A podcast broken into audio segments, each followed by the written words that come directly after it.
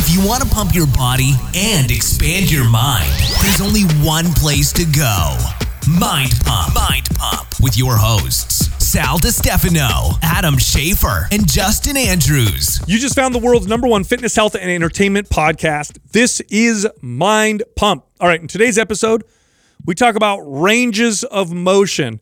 In particular, should you squat below parallel? Will that give you better results?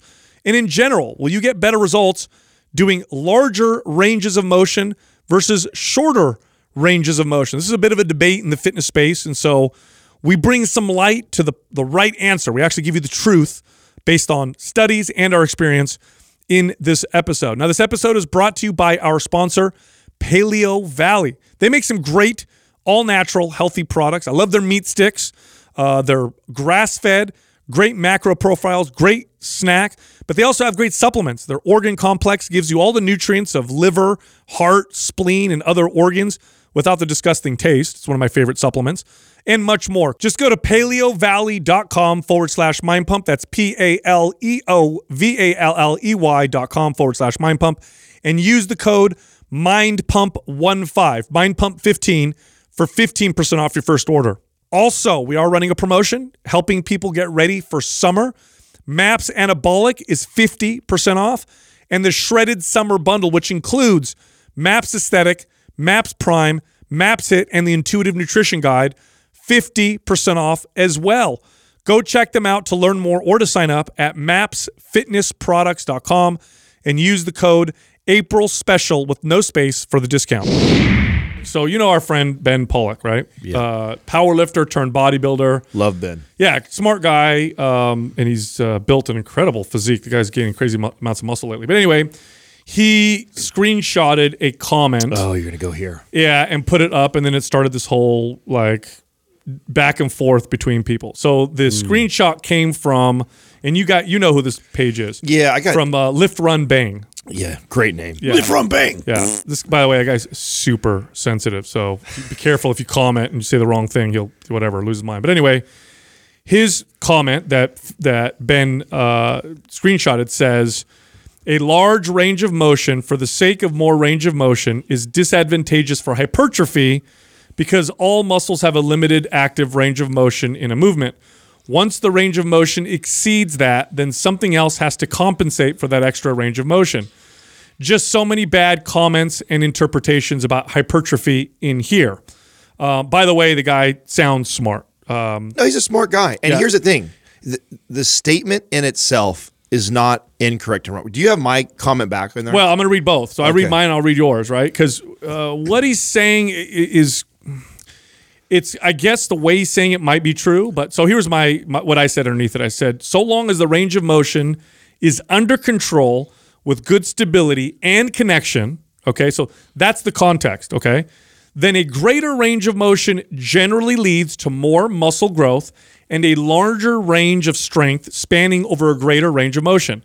In other words, deep squats, so long as the person doing them has good mobility, connection, and stability, will build more overall muscle and broader strength than shallow squats. By the way, all the evidence, all the data uh, proves what I'm saying. But remember, I'm saying generally more muscle, more connection, all that stuff.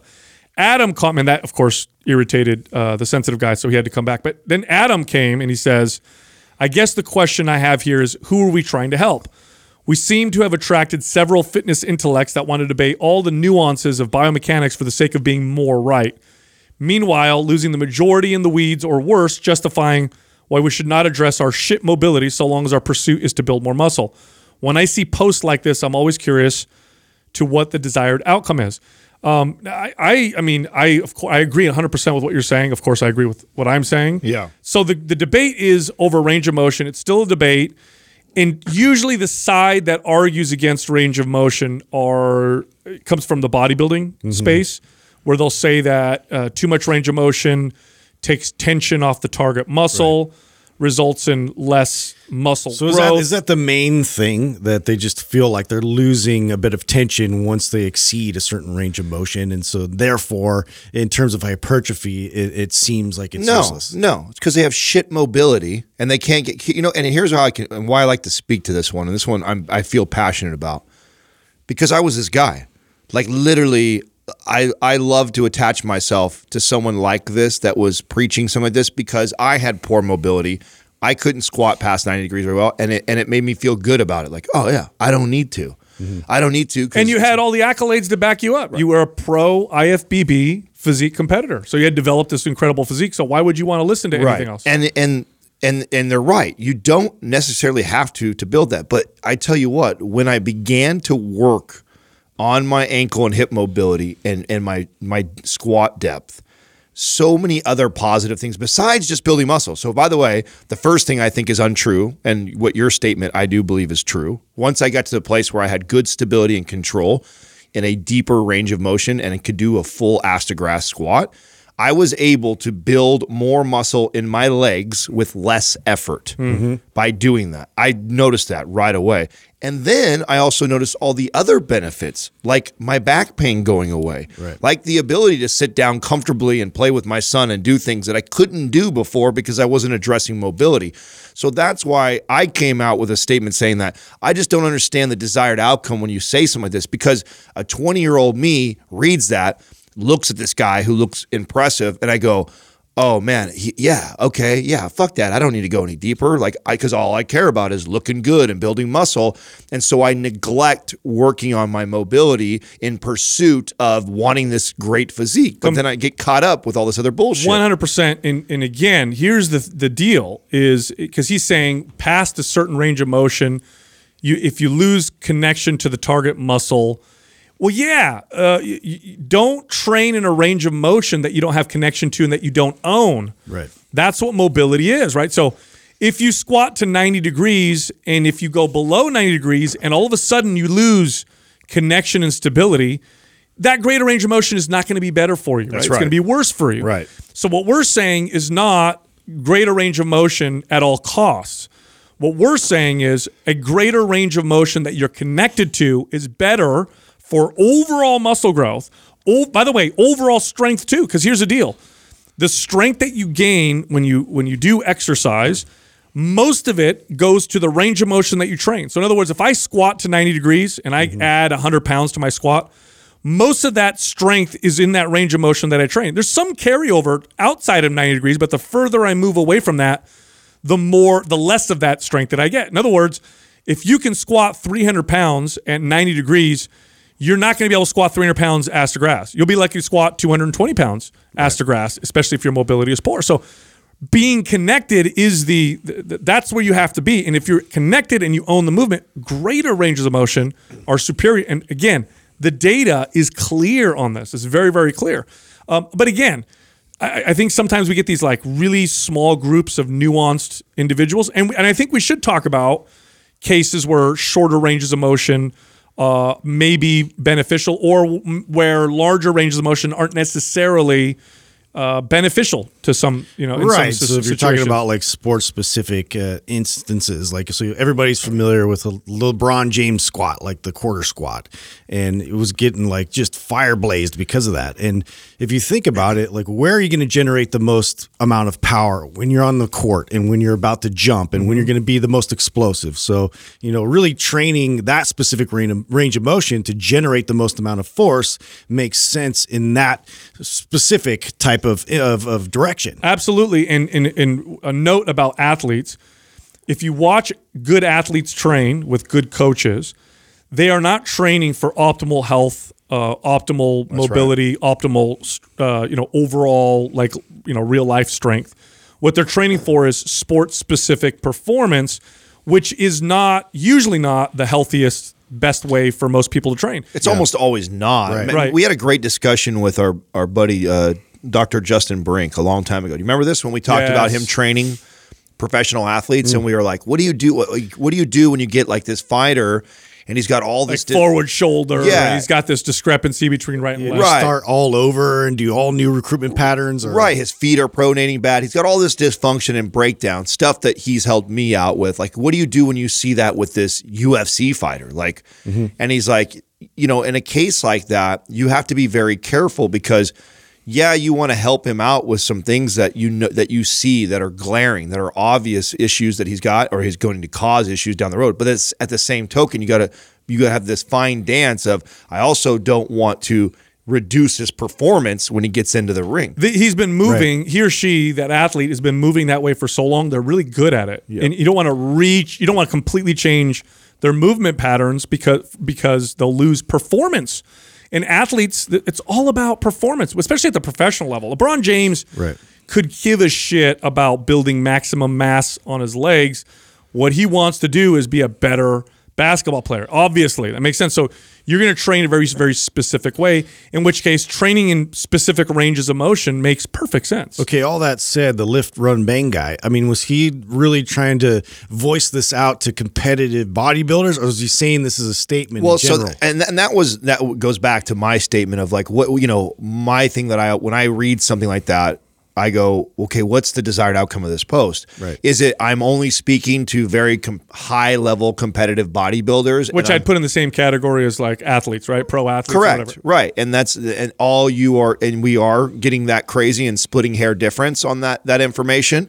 Um, okay, I understand that. But I mean the dude's got uh, well over 100,000 I believe followers, right? Or is he was he that Mm-hmm. Big? Yeah, yeah, I think know so. He's got a decent amount of following. I know he writes for uh, T Nation too, right? He has a few times. Yeah. So he he has he has a very large audience. Okay, bodybuilders, the one percent. You know what I'm saying? One percent. You can't you can't tell me. And let's just say he's geared his his, his conversation around that 99 percent of the time, so he's attracted more bodybuilders than that person. I don't care. There's you still don't have 80 percent of your followers are are professional bodybuilders. Most of these people that are following were probably kids just like me in their 20s mm-hmm. that are aspiring to look like this guy and he's talking real smart so he sounds like he knows a lot of information and he does. He writes for t nation. The dude's a smart guy. He knows what he's talking about. And i don't disagree necessarily with the statement that he's saying it's just that I, you got to understand how and this is what this is the difference between being a personal trainer and a coach when you've communicated message the same message Right. a thousand times over to clients you start to realize like what are the behaviors that follow this? that's right. And, and and how does the how does the client receive that information?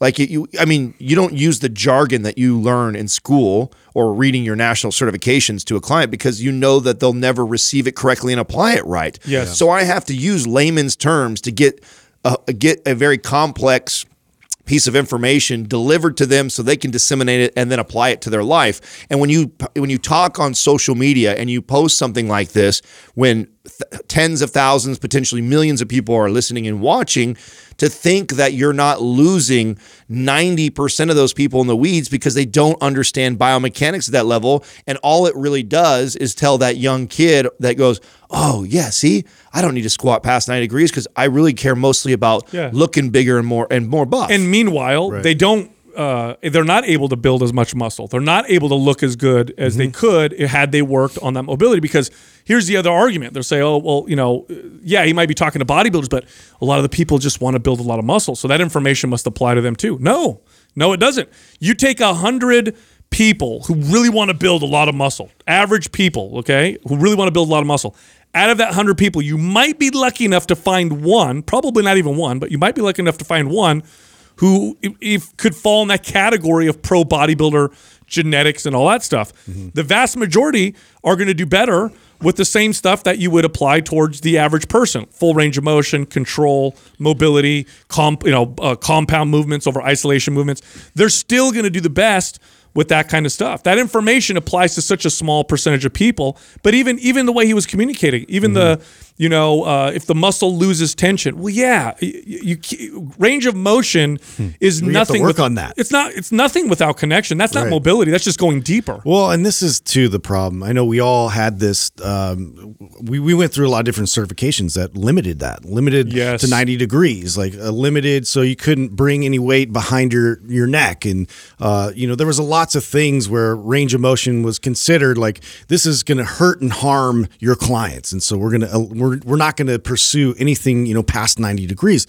And you know, the the further I got along my career, you know, that started to make less and less sense. The more back pain, the more knee pain, all these different things that were, uh, you know, happening based off of a lack of strength. And now, you know, like really pursuing mobility and seeing how you can increase strength gradually through range of motion, like what that did in terms of pain alleviation, overall strength, building muscle. It was it was totally in in stark contrast to what we learned. Yeah, this, these national certifications, I remember taking them, and I remember uh, my first one. I'm in the class, and the instructor goes, "When you bench press, you only need to come down to uh, where your arm, the back of your arms are parallel to the floor. So you want to come down to here. You don't want to go all the way down."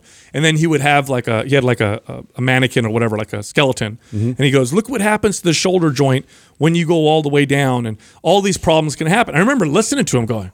Oh shit! Okay. wow, And also thinking in my head, like, I can bench way more now because I don't have to go all the way down. Like, this is actually really cool.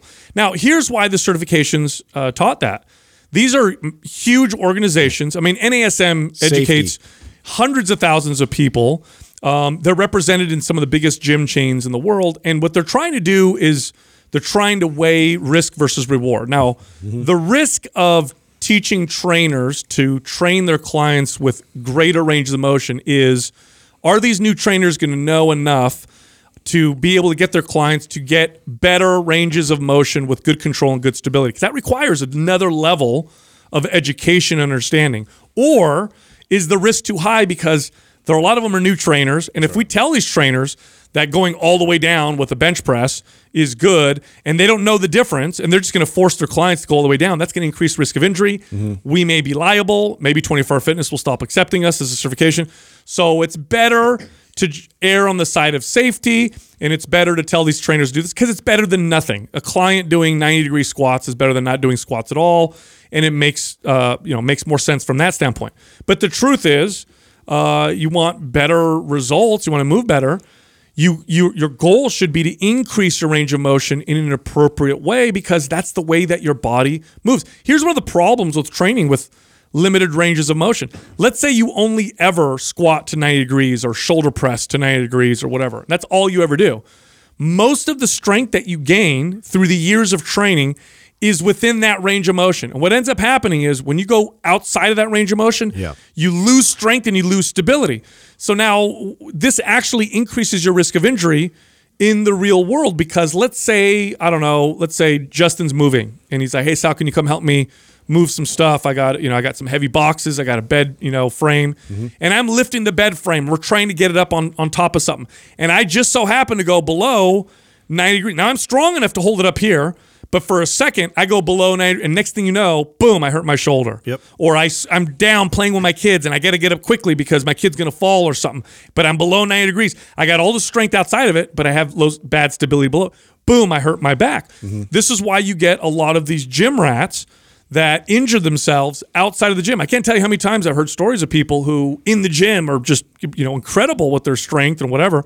And then they hurt their back. It's like, how'd you hurt your shoulder? I was throwing a frisbee, or uh, my dog pulled me this way and I had to twist and I popped my. It's so or weird. they just lose focus for one second in the gym and they go just you know that that little bit lower than they normally would and, and they're just in, un, in unstable uh, area now where they don't have the strength to pull themselves out and, and inevitably either you dump the weight or you get hurt That's why I wish posts like this would come with like a warning, right? Or because here's the thing, again, going back to me being a 20 year old kid that would have read something like this and, and jumped all over and been like, yeah, I'm not, I'm not squatting deeper than 90 degrees.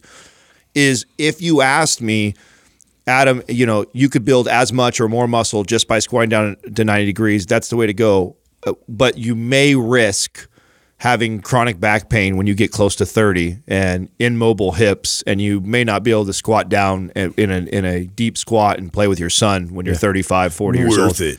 Yeah, would you? i- i- If that that may happen if we don't address these things right now, and we just keep pursuing just building maximal muscle, and we just will shorten the range of motion up. Do you still want to do that?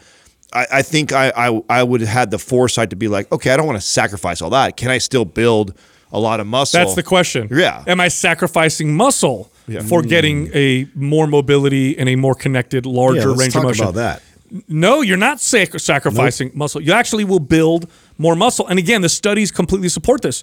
So when people say, oh, if you go below 90, uh, like here's a good example. We use the shoulder press because this is this one I hear all the time. You'll see, you know, uh, bodybuilders do this kind of like go down to 90 degrees, come up. They don't even fully extend, so they're doing this, Mm-hmm. and they'll say, you know, oh, it's to maintain tension Right. in my You're shoulders. feeling that constant Okay. squeeze. The reason why people say they feel more tension doing that is because they have poor connection at the bottom and they have poor connection at the top. The truth is, at the top, I can, and you as a bodybuilder, if you're a bodybuilder, this is your job. Like, literally, this is your job when you train. Your job should be to know how to connect to your muscle at any given moment. That's what bodybuilders do best. Right. If you're fully extended up here, it's your job to connect to the shoulder. Like right now, I'm connected to my shoulder. If you're at the bottom, don't let the weight just sit on your arm. Connect and activate the shoulder. The shoulder can be, you can have tension on the shoulder through the entire range of motion. The goal is not to lock out, allow your joints to support the weight. Nobody ever says that. Right. Mm-hmm. You can maintain tension. Can I keep tension on my quads mm. at the bottom of a squat? I can. Can I take tension off my quads at the bottom of the squat? Well, yeah, if I sit on my my calves and I'm relaxing. Right. But you should never do that with an exercise. There's never a case with an exercise unless the weight is on the floor. And even then, I say maintain tension. You should never, in any range of motion of any exercise, lose tension to it. Never relax in any position, whether it's full extension, fully extended, or or not. That you takes keep it- discipline. That's a way Yes. of training, and, and you know to to eliminate that from the conversation is is ridiculous. So it again, like it, to to Adams or, or I don't know whoever's point, but it was like you know to me it just it, it it speaks of kind of a lazy approach. Like okay, so we're just going to eliminate the fact that you can do all these things and not have to like apply aids. I'm not going to have to have things that are supporting me in certain ranges of motion because I haven't put the work in to actually control and own that part. Well, really, it's just trying to be a contrarian. I mean, it's really knowing that it's clickbaity to say something like that because there's going to be a, a massive amount of, of trainers that know better that are going to speak out. And then there's going to be a group of people that are going to want to jump on that bandwagon. That sounds good. And, and again, this is one of these things that really annoys me about our space is that that conversation is such a high level conversation for most people. It's so above everybody. The average gym goer, it's above their pay grade. Like you, that you don't. I would never have that conversation with somebody in the first three years of training them. Like there's no reason to even go there. Like we have so much stuff we need to learn and work on. So when you post things out like that, you just it's irresponsible in my opinion. It's and it's not that much different than the other debate that we get into, which is the people that like to debate that you know uh, squatting, barbell back squatting is not necessary and you don't need to do it. And in fact, there's other exercises like hack squats that will build your quads more. I just think it's a a bad message. C- can you argue that? Yeah, you can make the argument for it. Do I think it's true? No, I don't think it's true. And I think it's, a, and more importantly, I think it's a bad message because there's so many health benefits and longevity benefits to learning how to squat properly. It's such a functional movement. I mean, off air when we were originally talking about this episode, you know, Doug talked because Doug's been working a lot the last like two years. I don't know if it was uh, watching my mobility increase or whatever like that that inspired him or whatever, but I know he started to really pursue his his uh, uh, range of motion on his squat depth. And the, the thing that he's r- reported back is the exact same thing that I noticed. I had chronic back pain mm-hmm. for most of my 30s. Like I'm Squatting deeper made it go away. squatting deeper made it go away. But of course, properly, right? Right. Yeah. and what that was was the pursuit of getting to that this squat. It wasn't actually just dropping down into a, a, a full squat. No, that's how you hurt yourself. Exactly. That didn't get rid of my low back pain. It was every day working on my hip mobility, every day working on my ankle mobility. Then that allowed me get into a deep range of motion squat that I could control. That was supported. And now what's beautiful is I don't do all that mobility stuff anymore. Now all I have to do is do good deep squats and it addresses my hip mobility and addresses my ankle mobility and the the ben- and then on, and then guess what as a as a sidebar I've built as much or more muscle in my legs with less effort than what I was doing in the shorter range of motion. Yeah, I'm glad you said that too because uh, you have that. This is very important. It's not for just the sake of range of, range of motion. It's you have to do it with good control, good stability, and good mobility. And if your range of if you're trying to increase that range of motion, it means you need to work on those things. Once those things are there, now you have a greater range of motion. Not just going deeper, not just having a larger range of motion. Because if you don't own it, you're going to hurt yourself. But you know, back to the argument of the shorter range versus the longer range, what builds more muscle? Look, as a trainer, I would get clients all the time, people who are deconditioned who, I mean, they couldn't even do a half squat without feeling pain, right? So they, they couldn't even go down to parallel mm-hmm. and they would do pain. Now, did I say to them, that's okay. We'll just do five inches and we'll just continue to load that because that's your range of motion? Of course not. Now, nobody would say that. That- That's not going to give them great results at all. If anything, that'll make things much worse. So my goal was to continue to increase the range of motion. But for some reason, all of a sudden, 90 degrees becomes the that's oh no no.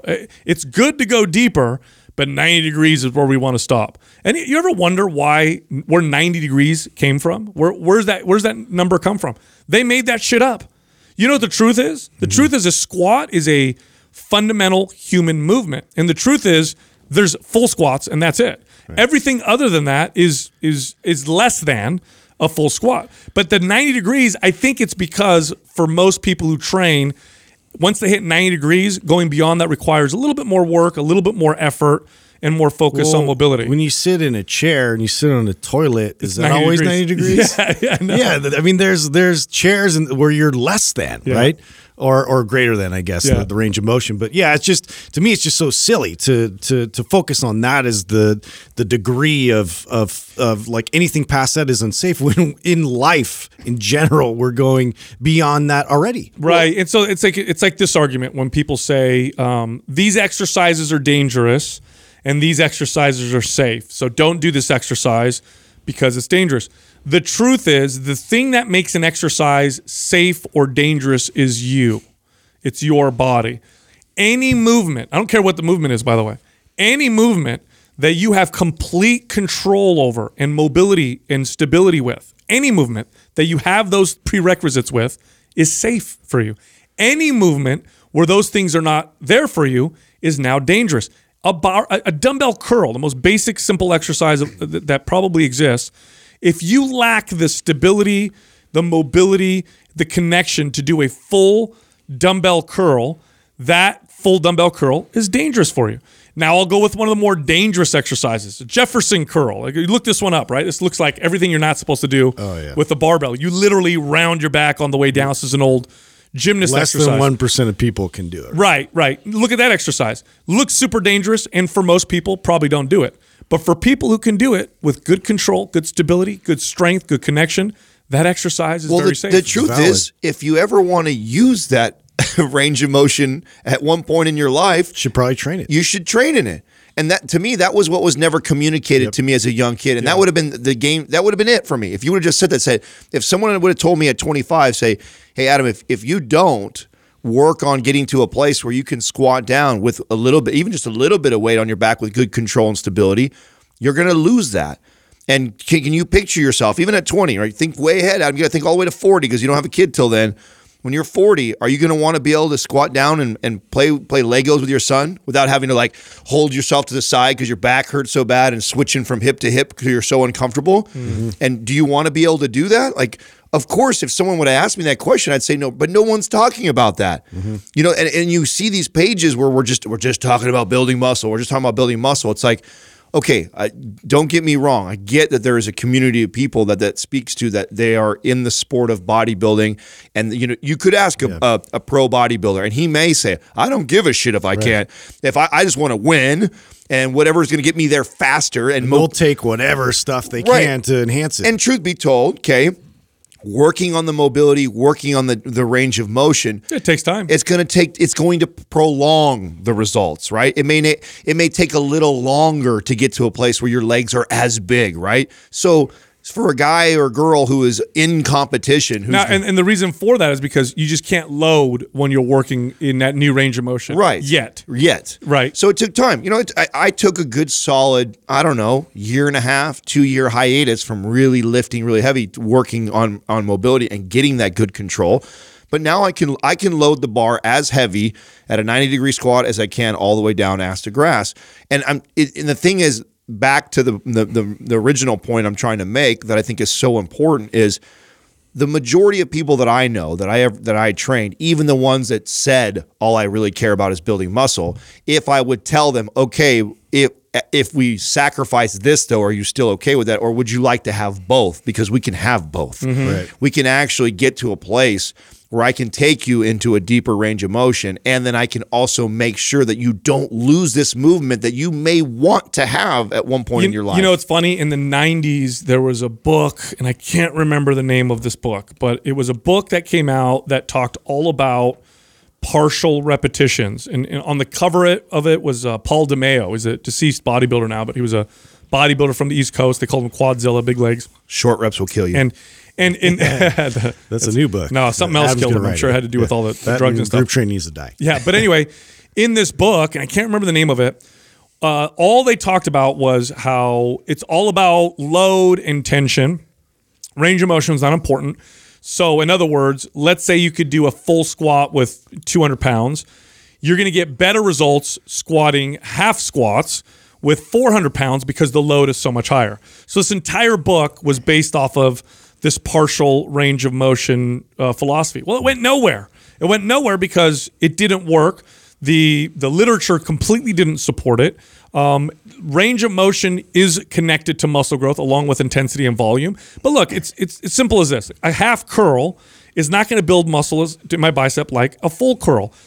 As the fibers move and stretch and move past each other, each point that they move past, there's connections that start to cause damage when there's load. If you're not fully extended, you're not getting the full capacity of that muscle. So full ranges of motion that are connected. Again, remember the prerequisites I said.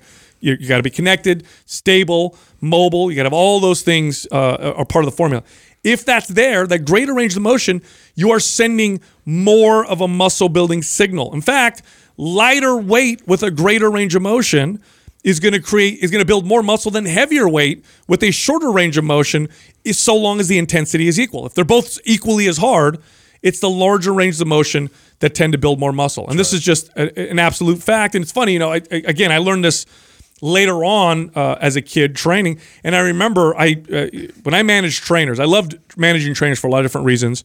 But one reason was I would see all these different trainers from different walks of life, and it was really cool to learn from different fitness professionals. And you know, I've I've talked about the gymnast that worked for me uh, for a long time, and he was the guy that you know showed me that you know rever- you know curl grip, you know curls is better for biceps than barbell curls and all that stuff. And I remember him doing all these like crazy range of motion exercises, like behind the neck presses. Back back in the '90s, when I was first a trainer uh, as a personal trainer, that was a huge no no. yeah, everybody's like, don't do anything behind the neck. No pull downs behind the neck. No shoulder presses behind the neck. Totally bad for you. It's bad for the shoulder. And, it, and I remember, to destroy your shoulder. in fact, I had an instructor at one of my certifications, and he this was his, his visual. He took a towel. He had like this this bath towel, and he twisted the bath towel, and he goes, "This is what happens when you do behind the neck presses." And he goes like this Ah! with this twisted. And I remember like, "Oh shit, that's gonna be Wait, really? That Yeah. happens? But anyway, this guy, this gymnast had incredible deltoids and would do this exercise. And I'm like, doesn't that hurt? And he goes, no, why, why would it hurt? He goes, I, I own the movement. I remember thinking like, Yeah. oh yeah, I, I've never done those before. And I, I probably should go real light and see if I can get myself to be able to do them. And I did. I started with literally just the bar because I'd never really trained that way before. And gradually over time was able to add weight.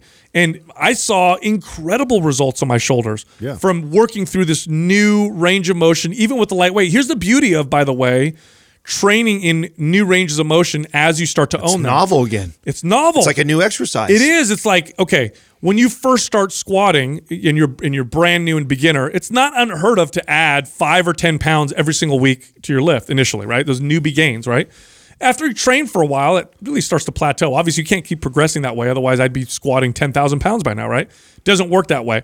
So it's like, how do I tap into those newbie novel gains. One way to do it is to improve your mobility and connection and train in new ranges of motion. Mm-hmm. Because here's what happens. Let's say all you ever do is squat to 90 degrees, and let's say you squat with 300 pounds. That's what you're you're kind of stuck at. That's what you work with. But now you're working on mobility. So now you got to back way the fuck down. Now you're down to 135 pounds, and you're you know three inches below parallel, and you're slowly working on mobility. Here's what ends up happening as that starts to work for you you start to gain 10 pounds on your squat every single week again. And what correlates with that is new muscle growth mm-hmm. that starts to happen. You start to see new things happening. So, and again, I, the, the studies are quite clear on this. They've actually done studies on this and compared short ranges of motion to long ranges of motion. And the larger ranges of motion are just superior. And not just for the target muscle, but for all the muscle around. One thing I hate that bodybuilders say, which annoys the shit out of me, is they say, yeah, but I just want to target the quads, mm-hmm. as if a deeper squat is going to take muscle away from the quads. No, at the very least, you'll build the same amount of quad growth. Yeah, and but then you'll, get, some, add- hamstring, you'll get some calf, and you'll get some glutes to go with Yeah, you're going to get more muscle in other parts of your body. Is, is that like a bad thing? You know, Well, I always, I don't know. I guess I was trying to think of an analogy for this, but like in terms of reinforcing like the weakest points of your body, like I just, I don't feel like that's a conversation a lot of muscle building enthusiasts have. Like it, you can build so much more muscle when you actually address a lot of the stabilizing muscles that contribute to, you know, keeping your joints in the most optimal position. And uh, it's, it's amazing what happens, the amount of force that you can output once everything feels like it's not going anywhere. It's super sturdy. You know, like if it, you think of this with any other machines out there, what do you do to them to be able to increase their uh, load capacity? You reinforce them. Yeah, absolutely, and it, you're you're right because especially as you become more advanced, the num- one of the, the number one limiting factors is lack of stability in your joints in your body. Your body will actually prevent you from getting stronger uh, because it knows you'll hurt yourself, or worst case scenario, you injure yourself doing you know your your your routine exercises. In which case now, oh, I, I you know pec strain. Oh, I got shoulder, you know, rotators. I can't bench press anymore. I can't squat anymore. I can't do these exercises. You, we have to talk a little bit more too in depth, like about like Doug and I's experience with our low back, because I didn't really uh, uh, fully grasp this until I went all the way through this, and, and then and, and now have a, a much better understanding. Because I think this point is the most important point: is when you start to limit the range of motion in joints that should have a greater range of motion, mm-hmm. then when you call upon that in real life, then what ends up happening is other muscles overcompensate compensate. for that. The overcompensation of other muscles ends up creating these deviations in your posture and, Right. and you get these imbalances, which then cause chronic pain. So if you limit your ability to get full extension in your shoulders, then what will end up happening is parts of your traps and your upper back will start to overcompensate. And then you'll start to notice that I get t- stiffness in my neck or my shoulders starts Yep. clicking and hurting mm-hmm. all the time. And it's related from you limiting that range of motion in your shoulder and the body starting to overcompensate. The same thing happens in the hips mm-hmm. and causes the low back pain. So even though you want to build all this optimal muscle and I want to focus specifically on the quads, do you? In order to sacrifice those things, are, are those not important to you? Do you want not want to deal with that 10, 15 years down the road? Because if someone would have communicated that really well to me when I was in 20, when I was 20, I'd say, "Yeah, I really do want to get buff. I really do want to build just my quads in this workout today, but I also don't want to be in that situation in 10 years because I didn't address it." Right. Now, now picture you sitting in that squat and like like playing with your son with Legos, and you've only done ninety degrees, and now you're trying to figure out now how to reach out in front of you, and now your back is compensating, you know, and it's rounding a bit, and all these things, and you're starting to really feel that sharp pain in your back. Oh. Versus sitting all the way down, you have you own that position, you're in control, you can be in an upright position even, and you know use your hands in front of you. Totally you- different. You can't even do it. No, you can't. You can't even do it. You can't. can't. You- Yeah, You're there's falling that- yeah, forward. you can't. I mean, I and I remember because I was there. I was. There. I remember when I first started working on this. It uh, and I think uh, I think Kelly Starrett does this. Uh, did this like challenge. Like, can you sit in a squat for five or ten minutes or something like that? Like, you'd be mm-hmm. amazed how many people just can't get down there. Yeah. Their, they, their their heels will rise off the ground. Their shins will be on fire like crazy. Their Their, low knees their will low hurt. back will be on on fire. Their knees will be stressed, and they'll pop out of it in about a minute at most. And that's just because that's how long they could tolerate the pain for Yeah. Because they're not comfortably there. So that's most people. And a lot of that is because of information like this, because we're, we're telling people that are training in the gym, that are trying to improve their body, that they don't need to do this. It's like, okay, no, this is not a good message for anybody. And, and even like you, you, your point, Sal, is that even if you are the competitive bodybuilder, you can still learn to get a greater range of motion and still build optimal muscle or more muscle that way. Right. But even, I mean, I, I think that everybody should consider that You know, because you, so want to not do an these things. advantage any way you look at it. Right. Right. And by the way, you know, I, I even talk about this a little bit in the the book I wrote, The Resistance Training Revolution, where I talk about the stigma that surrounds resistance training in the sense that it makes you tighter, right? This whole myth that lifting weights will make you muscle bound. That was a term that they used to use back in the day. It made you muscle bound or made you tight. Now that came from people observing hardcore bodybuilders move in everyday life. And you'd see these guys and girls walking around, you'd be like, oh, they're tight. Look how they move. He can't even scratch his own ass, or look Right. how he turns, and look how he's moving, or whatever. Like, I don't want to move like that. Well, the reason why they move like that is they built a ton of muscle. They built all this armor around these kind of limited ranges of motion. And so that's the way that their body now moves. When people train properly with resistance training, you get better mo- movement, you get better flexibility. If you do it wrong, well, yeah, you're going to start to cause uh, a lot of problems. I think we should start to give people some tips, though, because I'm sure now that we've made the case and people listening are like, okay, I want to increase my range of motion. What are some steps that I can take to do that? Now, first off, I want to start calling this functional range of motion, okay? So, range of motion is how far you can do something. Functional range of motion is how far can you do something with control, tension, stability, and good mobility. Okay, so identify that for yourself first and foremost. So, like, you might be able to sit in a squat, but can you sit in a squat with all those prerequisites? If not, then find where your real functional range of motion is. That's the starting point. Now the goal is going to be can we increase that functional range of motion? That's the important thing. inch by inch. Right. I mean, Well- it's very gradual progression. And uh, you know, I would I would start with thing. I think that uh, Kelly Starrett with Supple Leopard did an incredible job here. I think uh, I can't think of his the doctor or whatever. Dr. who- Andreo Spina. Thank you. Who did uh, Kinstretch? Um, th- these are things that th- these changed my life. So tho- that that book, that certification, absolutely changed my life. As far as like what type of movements and exercises should I be doing in the gym or in your home, in this case, to complement what we're talking about right now, because it isn't as simple as oh, this is where my range of motion is. Try and challenge it by going a little Right, deeper or right. pushing further. You there's there's a there's a neurological disconnect going on here. I am not I'm not neurologically connected to that new range of motion. So I need to train the brain first. I need to train the brain. it's all brain training. How do I intrinsically create that tension when That- I need it? That's right. And that sounds really complex for somebody who has no idea what this is, what we're talking about, and seems foreign. And this is also why we did the webinars, right? So we have two free webinars. Uh, the Maps Prime Pro one, probably a little more specific to what we're talking about today, um, where I take you through, I think I took you through five It's or seven. mapsprimeprowebinar.com. That's what Maps Prime Pro mapsprimeprowebinar.com, Doug? No. prime pro webinar.com primeprowebinar.com. PrimeProWebinar.com. Yeah, sorry, don't even know our own web- webinar. It's all right. Yeah, go to that. Watch, follow that. It's free, and and go through that. Because and what's important when you do these these exercises. This is where I think the, the thing that I learned. Right, and then and this I should also credit Dr. Justin Brink too. So because Brink was the first person to take me through Kinstretch and some of these movements, and it, he was very clear to me that listen, Adam, we're training a, a neurological connection here. So you can't just look at me in this position and then try your best to get in that position and and sit there and relax like a yoga stretch or a static stretch.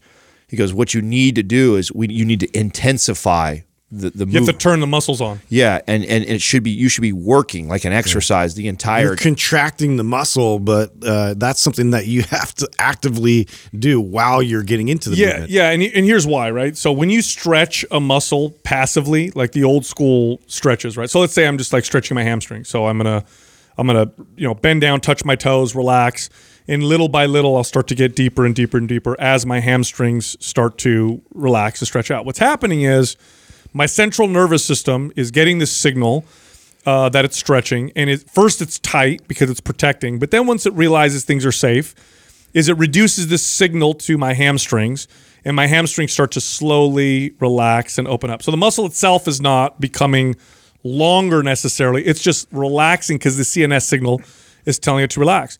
Now, there's some benefit to that, and we can get to that in just a second. But w- what that's not doing is that's not increasing my functional range of motion. All that's doing is increasing my range of motion because my central nervous system is disconnecting in essence. Now I know it doesn't really do this, but just for the sake of this uh, of this conversation, it's disconnecting and allowing me to get a greater range of motion.